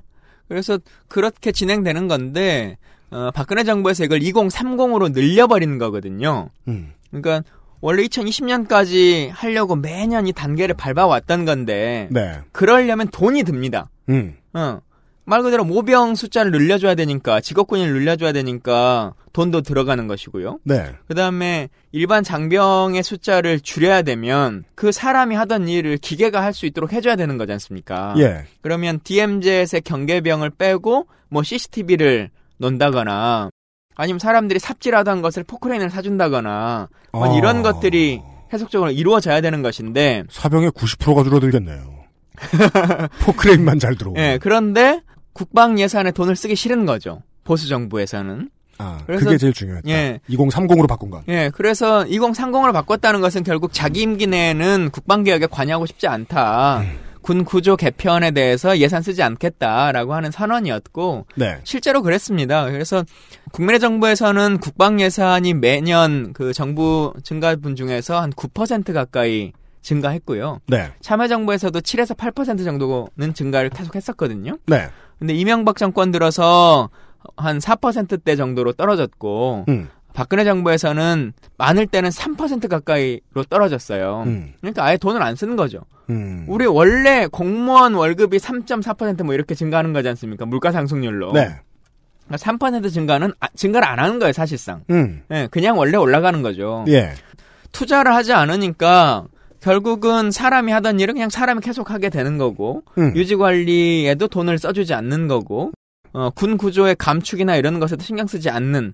근데 어떻게 보수 정권이 이 안보를 잘한다. 안보를 신경 쓴다라고 하는 거 성립될 수 있는 건지 모르겠어요. 사실 지표로 뻔히 안, 아니라고 하는 것이 보여지는 거거든요. 네. 여튼 그렇게 이제 감축해 나가는 건데요. 어, 그 송장 송재덕의 말이 맞긴 맞습니다. 어, 지금 우리가 국방 예산이 많긴 많죠. 전체 총액으로 치면. 근데 아직도 어, 필요한 예산들의 배분이나 이런 것들이 좀 잘못돼 가고 있어서 원래 우리 부사관 가지고 있는 티오보다 네. 정원을 다 못 채우고 있어요. 계속해서. 예, 계속해서 못 채우고 있고, 어, 앞으로는 더 늘려갈 텐데, 문재인 정부의 또 기조 중에 하나가 이제 공공 일자리를 늘리는 거지 않습니까? 네. 그 중에 또 군 부사관을 늘리는 것도 포함되어 있는 것인데, 어, 예산적 측면을 빨리 좀 따라갈 수 있도록 이제 잘 맞춰봐야겠죠. 예. 인력 위주로만 얘기를 할 테니까 우린 돈 얘기도 하고 있습니다만은 국방부는 되게 많은 인원을 줄여야 되는데 그건 결과적으로는 더 많은 돈을 쓰게 될 거라는 건 이제 어느 정도만 생각해봐도 이해가 됩니다. 예. 유지비 얼마 안 드는 사병이 팍 줄어들고 그 사병을 유지하는데도 비용이 엄청나게 갑자기 늘어나고 그리고 부사관을 또 갑자기 막 늘리고 할 거란 말이에요. 어떻게 줄어들 것인가? 음, 육군 위주로 줄어드는가? 보수지에서도 그런 얘기 제가 최근에 뭐 사설을 봤는데 이거는 뭐 그 육군 병력 줄이기 위해서 해군 참모총장 드리는 거냐 이런 말을 하더라고요. 예. 무슨 내부의 평가르기를 하고 앉았어요 군 내부에 그걸 뭐 사설이라고 내보내는지 모르겠는데 음, 뭐 참여정부의 정책이 뭐 무슨 하늘에서 다 내려온 건 아니니까 완전히 네. 완벽할 수는 없겠죠. 그래서 시간이 한 10년 넘게 흘렀기 때문에 고쳐야 될 부분들도 있다고 생각합니다. 음. 그때 상황들과 좀 달라진 측면들이 있는 거죠. 말씀하신 것처럼 육해공의 전략 자산에 있어서도 전략 자산과 규모에 있어서도 원래 처음의 계획은 현재 비율에 맞춰서 줄여 나가는 거였습니다.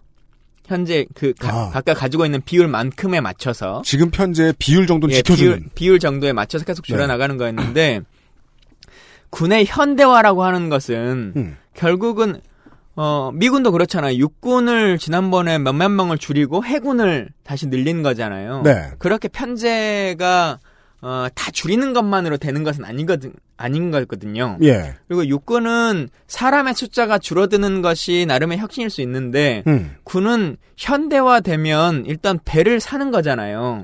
그러면 배를 사면 사람이 들어가야 배가 움직여요. 그러면 배가 늘어나면 사람도 늘어날 수 있, 있다고 생각해야 되는데 그 당시에는 배는 예산을 들여 산다. 근데 사람도 줄인다. 이렇게 생각한 처음의 계획이었어요. 조금. wow. 예, 그래서 아, 물론 이제 그때 어떻게 그럴 수가. 어, 과도하게 있는 사람들이 예. 있으니까 예. 좀 덜어내면 좀 되지 않겠냐라고 한 측면이었는데 음. 한 10년을 저희가 해보니까 어, 조금 변경의 필요성은 있다. 그래서 어, 육군의 숫자는 좀 줄여들고 줄어들고. 음, 해공군의 숫자는 좀 늘어날 수도 있겠다. 음. 그게 어떻게 보면 첨단군으로 가는 길 아니겠느냐라고 하는 논의가 또 시작되고 있는 건데 그건 뭐 네. 제가 정책 결정권자가 아니니까 좀 지켜봐야 될 것 같고 지금 우리 병 병력 구조가요 65만에서 좀 줄어서 63만 정도까지 지금 줄어들어 있는데 우리가 그냥 다 징병제 국가다 이렇게 생각을 많이 하거든요. 아, 예. 예. 근데 사실상 모병제를 병행하고 있는 국가예요. 네. 예. 그 생각을 좀 해주시면 좋겠는데, 이 63만 명 중에서 7만 명 정도가 장교입니다. 그리고 11만 명이 부사관이고요. 네. 그 다음 나머지 44만 명 정도가 그 일반 병으로 오신 분들인데, 3분의 1이 모병. 예. 네. 예산 규모로 치면 인건비만 쳤을 때 그거에 들어가는 부대 운영비나 이런 거 빼고 그냥 딱 인건비 베이스로만 봤을 때 7만 명의 장교가 4조 2천억 정도 러프하게 네. 봤을 때 그 정도 쓰고요. 그다음에 11만 명의 부사관이 4조 8천억 음. 정도 쓰고 병 44만 명이 9천억 정도 이렇게 9천억. 어, 활용되는데 지급되는데 네. 모병제라고 하는 논쟁이 할때 음. 사람들이 이렇게 많이들 생각해요. 구급 공무원 월급 정도를 쓰면 되지 않겠냐라고 네. 네, 생각하죠. 그렇죠. 그러면 지금 군복무 21개월 하잖아요. 네. 돈이 있는 사람은 돈으로 대신 내고 돈을 안 낼 사람은 21개월 군역을 사는 거냐. 옛날식에. 예, 그게 모병제냐. 예. 그럴 때는 구급 공무원 월급만 줘도 되겠죠. 21개월만 하니까. 근데 직업군인이라고 하는 걸로 바뀐다면 네. 이 사람들이 평생을 하사만 할 수는 없는 거잖아요. 네. 응? 음. 중사도 되고 상사도 되고 승진하는 걸 고려해줘야 되니까. 불과 2년 뒤에 중, 중사가 돼요? 그렇죠. 예. 그러니까 11만 명의 부사관이 4조 7천억 정도를 받으면 평균 네. 연봉으로 4천만 원 이상씩이 나오는 거거든요. 아, 네. 평균 연봉으로 네. 3,800인가 4천인가 그 정도 돼요. 음. 계산해줘야 되는 거죠. 국가가 계산할 때는. 그렇죠. 예, 예. 장기적으로 국가는 연속적으로 운영되니까 그런 것도 우리가 모병제 논쟁할 때 좀 고민하셨으면 좋겠고. 아, 그러니까 예. 하사부터 원사까지 받는 돈의 중간 내야죠. 정도로 보자. 예, 중간 정도를 내든 평균을 내든. 구급 초임만 보겠다는 거는 너무 근시안적이죠. 2년 예. 걸리고 말겠다는 거야. 예, 그러니까 그게 21개월만 할 때는 괜찮아요. 단기 병사로 할 때는. 근데 아예 직업군인으로 전환하는 징병 모병제냐라고 하면 또 다른 측면이 되는 거죠. 그래서 음. 이 논쟁도 디테일에 따라서 아주 다르긴 합니다. 네. 예, 여튼 돌아가자면 원래 우리 계획은 그렇게 해서 부사관 숫자를 급진적으로 늘리는 거예요. 음. 그래서 다른 군보다는 훨씬 더 이 육군은 조금 그래도 병 규모가 있는데 네. 해공군 같은 경우는 거의 직업군인화로 바꿔내는 것. 이게 네. 이제 원래 목표인 것이고요. 음. 음, 지금도 많이 그러긴 하죠. 공군은 장교가 중심이 된 부대 운영이 중심이고 예. 해군은 부사관이 중심이 되어 있고 육군은 이제 병이 중심되어 있는 음. 거지 않습니까? 이런 걸 좀 바꿔야 되고 또 하나는 우리 병사 병력의 거의 한 70% 가까운 병력이 그 철책과 해안의 경계병으로 일을 하거든요. 음. 예, 그래서 언제까지 경계병을 유지해야 될 것인가 네. 라고 하는 논쟁이 있어요. 음. 이제 이거는 국민들과의 대타협이 필요한 건데 우리는 어쨌든 군대는 물셀틈 없는 경계, 개미 한 마리 들어올 수 없는 경계, 이제 이런 게 필요하다고 생각하는 것인데. 근데 요즘 사람 입장에서는 예. 물셀 틈 없이 하려 그러면 그걸 왜 사람이 해? 예. 하는 생각을 할 수도 있다. 그러 그러기도 하죠. 그리고 또 다른 측면에서 보면 예. 과연 물셀 틈 없는 경계가 진짜 필요한가? 라고 하는 논쟁이 있어요. 아. 그러니까 미사일이 날라오는 것은 사람이 막는 게 아니니까 음. 그건 경계병이 보쳐 선다고 할 수 있는 게 아니잖아요. 아. 네, 예. 그것과는 다른 논쟁이고요. 음. 근데 지금 우리가 북한의 탈북자가 정식으로 어, 루트를 통해서 하나 그 하나원으로 이렇게 오시는 분들이 한 천 명 가까이 되거든요. 네. 매년. 그러면 제가 김정은이면 진짜 간첩을 심고 싶다. 그러면 휴전선 지뢰밭을 통해서 그 사람을 보내겠어요? 아니면 탈북자로 위장해서 비행기 태워가지고 1년에 1000명씩 들어가서 그 사람 숙식 제공해주고, 어? 한달 생활비까지 음. 다 주는데, 음. 어? 그렇게 보내겠어요? 새터민을 의심하시란 뜻이 아니라 예. 지금 그 국가의 물리적인 경계선을 뚫어져라 눈 빨개져라 쳐다보는 게 꼭 효율적이겠느냐. 그러게요. 그래서 그런 측면으로 보면 이제는 전쟁의 개념 자체가 음. 달라지고 있는 거 아니냐. 그러니까 아. 북한에 지금 엊그제도 한 명이 뭐 귀순해 왔다고 하는데 그렇지만요.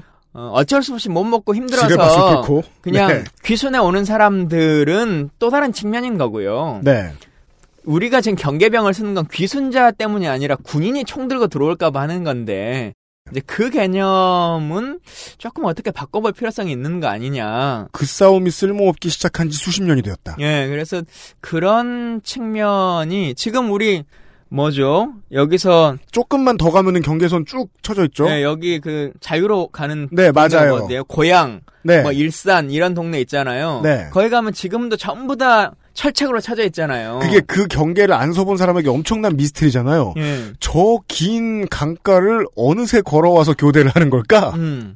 예전에는 거기가 고향이고 일산이고 신도 사람 사는 데가 아니고 네. 거의 사실상 북한 땅에 가- 인접해 있다는 느낌이 들 정도의 땅이었는데 사는 분은 쌀농사하고. 예, 이제는 완전히 수도권이 돼버려가지고 네. 거기가 그냥 완전 사람 밀집 지역인 거지 않습니까? 서울만큼 사람이 사는 거잖아요. 그럼요. 근데 거기로 뗏목을 타고 북한이 내려올 거다. 라고 하는 작전 개념상 지금 저 철책을 못 걷고 있는 거거든요. 헤이리의 책 훔치러 올까봐. 그래서 이 논쟁, 이런 논쟁들이 네. 이제는 좀 현실적으로 바뀌어야 되는 거죠. 그걸 현실적으로 바꿨더니 그렇게 많이 그 앞에 이제 철책을 보면서 서 있던 어 장병들에 들어가는 돈을 예. 아낄 수 있게 될지도 모르겠다. 물론 지금 고향이나 일산이나 이 동네의 관계자분들이나 아니면 지역민들은 음. 철책 걷어내면 땅값이 엄청 뛸 거기 때문에 아, 네. 아, 네, 그런 예, 것도 있네요. 예. 땅값이 엄청 뛰고 군사 보호 지역이 해제되기 때문에 그 네. 민원이 끊임없이 있긴 있습니다. 근데 거기에 고수부지 만들고 하면 예, 근데 그 경제적 이익을 위한 어떤 그 민원을 논외로 치더라도 음, 상식적으로도 이제 더 이상 필요성이 없는 거예요. 음. 그 백군기 의원이라고 있, 잖아요 저희 당에 19대 아. 때 같이 국회의원 했고. 자, 아까 방송 들어가기 전에 말씀드렸잖아요. 제가 이병대 사령관. 아, 그러셨. 예. 백군기 의원이 네, 전잘 알아요, 3군 사령관을 할때 네. 그 철책과 이것을 처음에 승인했던 사람이었어요. 음. 음, 근데 자기가 국회의원 되고 네. 이제 이 생활을 해보니까 예. 저거는 지금 걷어내야 된다라고 해가지고 국회 와가지고 그 구- 김포 철책 걷어내는 소위원회 네. 위원하셨어요. 이제는 아. 필요성이 없다 해가지고 예. 진짜로 이제는 시대가 바뀌어가기 때문에요. 예전에 이런 개념들을 빨리 좀 바꿔야 되죠. 역시 앞에 말한 그대로네요. 군대에 오래 있었더니 빠져 계셨다. 예, 국회에 와서 보니까 필요 없다는 걸 알았다. 그게 문민의 필요성입니다. 누차 음. 말씀드리는 것처럼 새로운 알겠습니다. 시선들이 필요한 거예요. 네. 시각을 최대한 민간인 쪽으로 당겨와 보니까 해법이 계속 나오고 있다는 점들이 그러니까 특이합니다. 민간인의 시선이라고 하는 게 전문성의 결여를 말하는 게 아니라 네. 상식의 수준을 말하는 거거든요. 군의 전문성이라고 하는 개념으로 계속적으로 얘기를 하는 게 아니라 네. 진짜 우리가 보기에 네. 옳으냐 그르냐라고 하는 논쟁을 하고 그게 잘못됐다고 느껴지면 방법은 전문가들이 참는 거거든요. 예, 그, 그 전문성을 확보할 수 있는 전문가들은 군에도 많이 있습니다. 근데 지금은 잘못된 것을 인지하지 못하는 상태이기 때문에 그 인식을 좀 빨리 바꿔주자는 거죠. 네. 물론 제가 이제 김강전 의원님하고 제가 뭐 친하다고 말을 할 수는 절대 없습니다만 오랫동안 지켜봐왔기 때문에 어, 지금 계속 말씀하시는 이 저 레토릭은 송재독이 이제 낙마하면 어, 국방부 장관으로 나 어떠냐 이런 암시일 가능성도 있기 때문에 무조건 고개를 주걱거리긴 어렵다라고 생각합니다만 아이고. 지금까지는 대통령 이 방송을 들으셔야 됩니다. 저 김광진 번역기로 되게 유능한 것 같아요.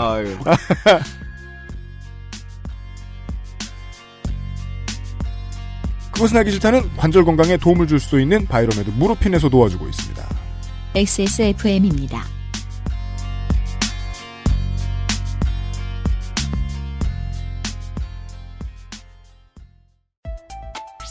무릎핀은 관절 및 연골 건강에 도움을 줄 수 있는 건강기능 식품입니다.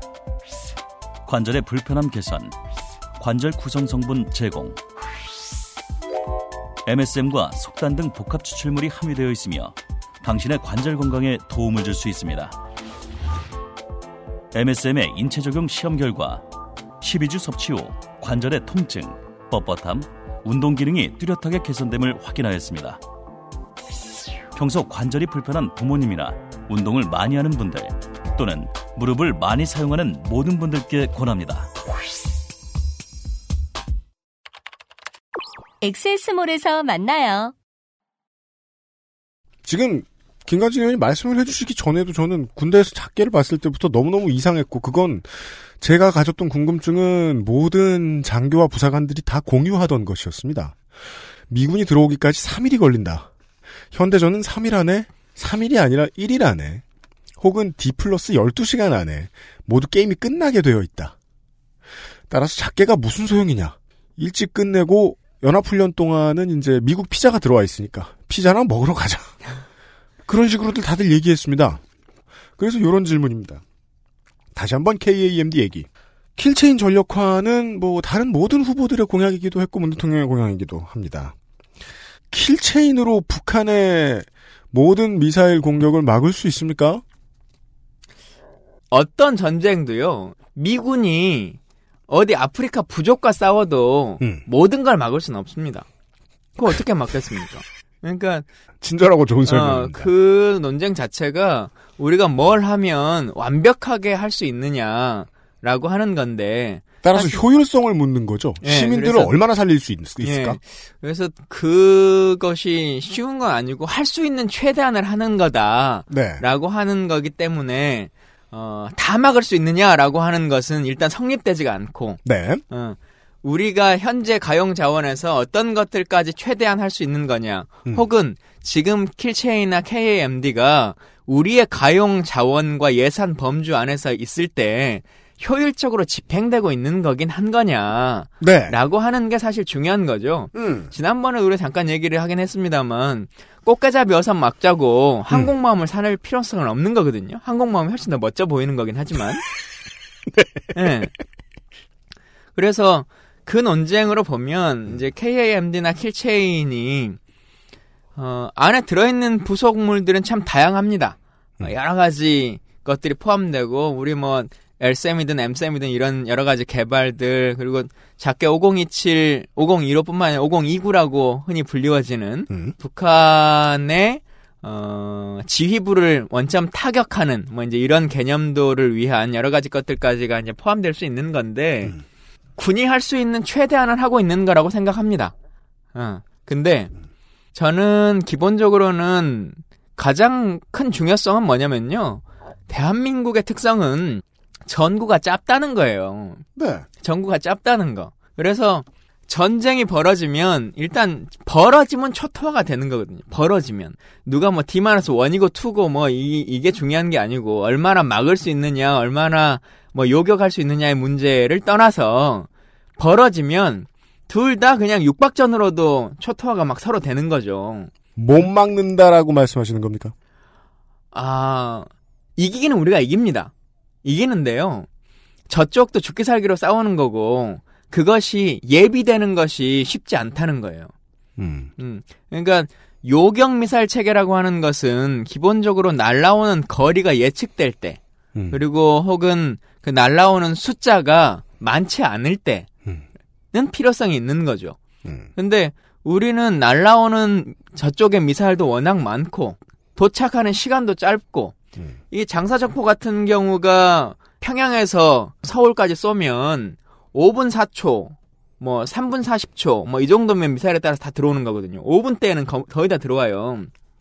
5분 때에 우리가 풀가동 스탠바이를 해가지고 준비할 수 있는 거냐. 실제로 몇 발이나 맞출 수 있는 거냐. 100%다 요격이 성공한다 손 치더라도. 그런 면에서는 참 어려운 건데요. 근데 이제 그런 전력들이 계속 높여 나가면서 음. 우리 군의 우수성이 이렇게 높기 때문에 당신들도 전쟁 치르지 말아라. 라고 하는 선전포고는 그 경고는 음. 충분히 할 수 있는 효과는 있다고 보여지고요. 다만 지금 이제 사드의 배치 그리고 연이어서 지금 이지스함의 SM3나 뭐 이런 것들을 더 네. 넣자 이런 논쟁들이 있는데 네, 그것도 여쭤보려고 그랬습니다. 이제 그러려면 그동안 우리가 MD 체제 편입이 아니기 때문에 KMD에 쏟아부었던 여러 예산들 이런 것들의 재조정이 필요한 거죠. MD는 MD대로 가고 KMD는 KMD대로 간다라고 하는 것은 너무 군사 이기주의와 방산 업체를 중심으로 한 사고인 거고 음. 진행되고 있는 거니까 어떻게 멈출 거냐라고 하는 논쟁인 거잖아요. 네. 근데 진행되고 있어도 똑같은 것이 또 들어오면은 둘 중에 하나는 멈춰야지. 음.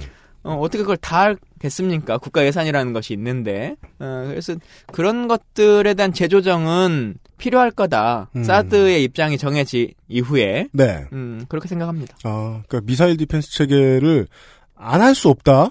왜냐면 어, 전쟁을 안 나게 하는 게 최선이고 전쟁을 안 나게 하는 싸움은 허장성세의 싸움이니까 거기에는 돈을 써야 되는데 비슷한 걸 두 개나 가지고 있는 건 보통 이제 한국의 군 아니더라도 공기업 같은 데서 흔히 볼 수 있는 중복 투자의 예. 실수가 될 수 있다.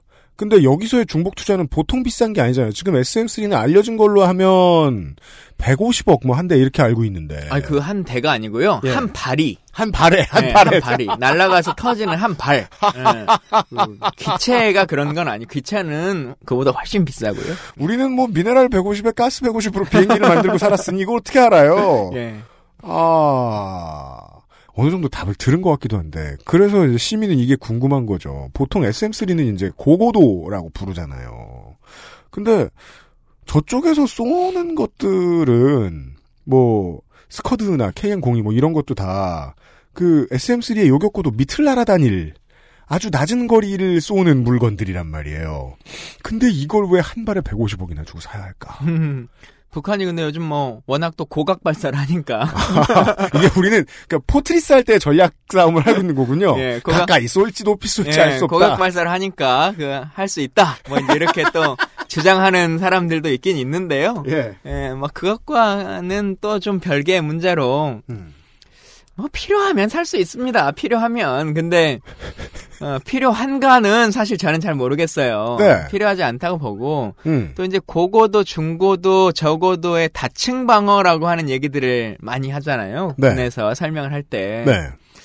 어, 얼핏 들으면 맞아요. 다층 방어를 하겠다는데 날라오는 미사일을 고고도에서도 중고도에서도 저고도에서도 맞춰서 혹시 실패하면 또 쏘고 또 쏘고 이렇게 하면 좋지 않냐. 음. 그게 결국 대한민국을 지키겠다는 건데 일면 맞는데요. 그 다층 방어라고 하는 것은 이런 겁니다. 그러면 이런 거잖아요. 북한 예를 들면 한 발을 쐈어요. 음. 아주 고고도로 맞출 수 있는 각도로 네. 포트리스 90도로 쐈다고 생각해 봅시다. 네. 그냥 어, 바람이 심한 어. 날엔 그렇게도 네, 하죠. 그렇게 할 수 있으니까. 네.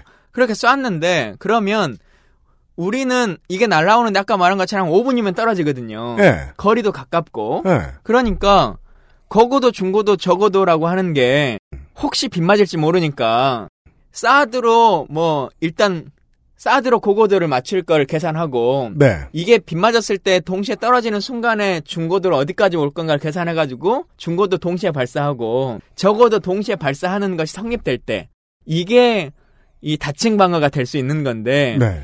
원래 다층 방어라고 하는 건 이런 거죠. 상대가 쐈어요. 멀리 날아가는 뭐 대륙간 탄도 미사일이든 뭐든 뭐 이렇게 쏜단 말이에요. 물론 네. 사드는 대륙간 탄도 미사일을 맞추려고 하는 성능은 아닙니다만 예를 네. 들자면 이런 거예요. 쏴 그러면 처음에 오키나와에서 한번 시- 맞춰보는 거죠. 고고도에서. 네. 근데 실패해요. 네. 그러면 얘는 계속 날라오고 있을 거 아닙니까? 아, 네, 그러네요. 예. 그러면 좌표를 바꿔서 괌에서 다시 한번 중고도에 쏘는 거죠. 아, 예, 어. 예. 근데 얘가 또 실패했어요. 네. 그러면 얘는 계속 또 날아가는 거죠. 네. 그러면 알래스카에서 다시 저고도. 쏘는 거예요. 저고도에서. 예. 얘가 이렇게 계속적으로 날아가는 과정일 때는 계속적인 좌표를 다시 잡아가면서 고고도, 중고도, 저고도라고 하는 것을 맞추는 다층 방어가 성립될 수 있는데 대륙간일 때는. 예. 대륙간이 아닌 그보다 좀 더 짧더라도 하여튼 장거리가 될 때 근데 한국처럼 짧아가지고는 안 된다. 우리처럼 이렇게 짧을 경우에는 이론상 성립하려면 우리가 역산해서 고 중 저를 동시 발사를 해야 되는 거예요. 네. 세 발을. 음. 근데 그렇게 쏘는 것이 과연 상식적인 거냐? 음. 그리고 우린 그렇게 진짜 쏠 거냐? 만약에 북한이 미사일을 쏘면 3분 안에. 고 중 저로 다. 네. 네. 아. 사드도 쏘고 패트리어트도 쏘고 네. 뭐 뭐도 쏘고 발칸도 쏘고 막 그냥 다 동시에 쏘고 있을 거냐? 음. 떨어지는 좌표를 계산해서 예. 그게 우리가 생각하는 군사 전략이냐? 예. 그러지 않는 거거든요. 그러니까 이 다층 방어라고 하는 것도 국민을 호도하는 거죠. 음. 한반도 정부에서는 다층 방어라고 하는 게 말이 안 맞잖아요. 그런 미사일 defense 사업에 남는 건 결국 방위 산업밖에 없어요. 아, 근데 전쟁 나면 돌멩이 하나, 몽둥이 하나도 필요합니다. 뭐 맨날 그리로 돌아가시는데 네. 그래서 아예 필요가 없는 거냐? 150, 150 억짜리 몽둥이 말고 없냐는 거예요. 아. 라고 하면 또 모르는데요. 이게 참 어려워요. 그러니까 무기 구입은 심리전이라 그러거든요. 네. 음? 무기 구입은 아롭시가 아니고 심리전이에요. 그래서 뭔가가 그래도 맞출 수 있는 게 필요하지 않느냐라고 하는 이걸 억제시켜 줄 수 있는 음. 이 무기를 계속 팔 수 있는 거죠. 무기 생산업자들은. 구매욕의 싸움. 예. 음. 근데 요즘은 좀 시대가 바뀌어가지고 미군도 미사일 대 미사일의 요격은 거의 이제 철수하는 시기예요. 네. 그게 성립되기가 어렵다라고 해서 음. 지금은 이제 좀 바뀌고 하고 있는 추세가 물론 이것도 진짜 현실성이 있는 건지 없는지는 좀 지켜봐야 되겠습니다만 네. 요즘은 말 그대로 이제 레이저로 음. 쏘는 거. 음. 음. 그걸로 상대가 날라오는 미사일을 요격한다라고 네. 하는 걸로 이제 기술을 진화하고 있긴 하던데 음. 어떤 게 정답일지는 모르겠어요. 음. 그리고 해상에서 SM3로 하는 것이 이제 사드를 빼니까 예. SM3가 하는 건 사드를 뺀다는 전제 조건인 거잖아요. 음, 근데 국민들을 안심시켜야 되니까 그래도 맞출 거는 있다라고 음. 하는 것을 제시해야 되니까 네. 게다가 이제 해군 출신의 국방장관이 오니까 이 SM3 판매와 관련한 분들은 아주 기분이 좋아졌을 것 같은데 이지스함에 얻는 거니까요. 예, 해군의 수건 사업 중에 하나거든요. 예. 이지스함이 방패만이지 창이 없다라고 음. 하는 이유를 계속 들어서 음. 근데 원래 해상에서의 포라고 하는 게 육상에서보다 훨씬 더 이 목표 명중률이 떨어져요. 포를 쏘는 순간에 배가 움직이기 때문에 음. 음, 아무리 큰 배라도 배가 반동이 있을 거 아니겠어요? 근데 저 일반적으로 어떤 육지에다 공격지를 쏘는 것과는 또 다르게 공중에서 이 거의 마하 속도로 날아오는 비행기를 맞추는 것은 네. 조금의 흔들림으로도 엄청난 차이점이 있는데 음. 과연 육상용에서 쏘는 것보다 해상에서 쏘는 게 더 성공률이 높을 건가? 그죠. 어, 라고 하는 건 전 좀 의심스럽긴 해요. 근데 음. 사드를 빼면 어, 심리전상 네. 뭔가는 또 드려야 되는. 네. 근데 이런 것들을 빨리 벗어나야 예, 진짜 예. 우리 군이 발전하죠. 예. 딜레마네요. 국민들과 같이 음. 바꿔 나가야 되고 설득시켜야 하고 뭐 한 거죠. 음, 현 정부는 추진해야 할 가능성이 높아 보인다. 아마 도뭐 근데 제가 사드에 대한 대통령의 입장을 정확하게 알지 못하기 때문에 네. 어, 뭐라고 단정지어서는 말씀 못 드리겠어요. 네. 그러니까 미국 방산업체 이제 레이저 기술 개발에 대해서 이야기를 해주셨는데 이게 말씀해주신 대로 쇼핑 전쟁이라면 우리는 지금 가까운 미래에 어, 구버전을 사게 될 것일 수도 있다. 그렇죠. 예. 그렇게 될 확률도 있습니다. 그리고 지금 막 그렇게 흘러가는 거잖아요. 사드가 미국 거다라고 하는 문제가 되니까 그럼 우리가 사자. 이런 논쟁으로 지금 여론을 만들어 가고 있는 거지 않습니까? 네. 그래서 우리가 운영하면 어쩌냐. 예. 아, 모르겠어요. 뭐가 정답인지. 네. 아, 많은 것들에 대한 시원한 답변이 있었습니다만은 가장 중요한 이제 실제 싸움의 주인공 어, 워헤드에 대한 것은 애매하다. 많이 어렵다. 그래서 사실은 가장 중요한 게 통수권자의 결정이에요. 네. 군 통수권자가 어떤 생각을 갖고 어떤 지위를 하느냐, 음. 어, 라고 하는 것이 중요하고 또 그 결정에 따라서 얼마나 국민들을 설득해낼 수 있느냐, 네. 어, 라고 하는 것인데 저는 문재인 정부는 그래도 어, 다른 정부 때와는 좀 다르게 많은 지지자들이 있고 또 정권 초기에 이런 걸 좀 강력하게 밀어붙이기를 원하는 다수의 국민들이 있기 때문에 하고 싶은 대로 하길 바라는. 예, 그래서 네. 하시고 싶은 대로 조금 더 하시면 어쩔까라는 생각은 있어요. 너무 그 정북 프레임이나 뭐 이런 것에 속지 말고 네. 또 본인이 국방위원회를 2년 넘게 하셨기 때문에 음. 이런 여러 가지 흐름들이나 문제점들을 알고 계시거든요. 국방위원회 영상들이 다 남아 있는데 가끔 요즘 다시 돌더라고요. 그때 음. 어, 지적했던 몇 가지 이야기건들이 아. 그때 본인이 야당 의원으로서 지적했었던 문제점들이 사실 정권만 바뀌었지 군은 그대로 있으니까 하나도 바뀌지 않은 상태니까요. 네. 그 문제점들을 실제로 해결하면 네. 어, 달라질 수 있다고 생각합니다. 알겠습니다. 그러네요. 아, 마지막 변수는 제시해준 마지막 변수는 그거였습니다. 지금 대통령은 국방위원 출신이다. 네. 어, 조금만 더 자랑하게 두면 내 옆에 앉아 있었다. 또 이 얘기 뻔히 하실 테니까. 예. 오늘 이 시간 여기서 적겠습니다. 아, 6월 25일에 이야기를 해본 현재 군의 전력 아, 그리고 앞으로 예측에 대한 이야기들이었습니다. 마지막 시간 다음 시간에 보훈과 관련된 얘기들을 좀 나눠보겠습니다. 그것은 알기 싫다 229회 순서였습니다. 김광진 전 의원이었습니다. 감사합니다.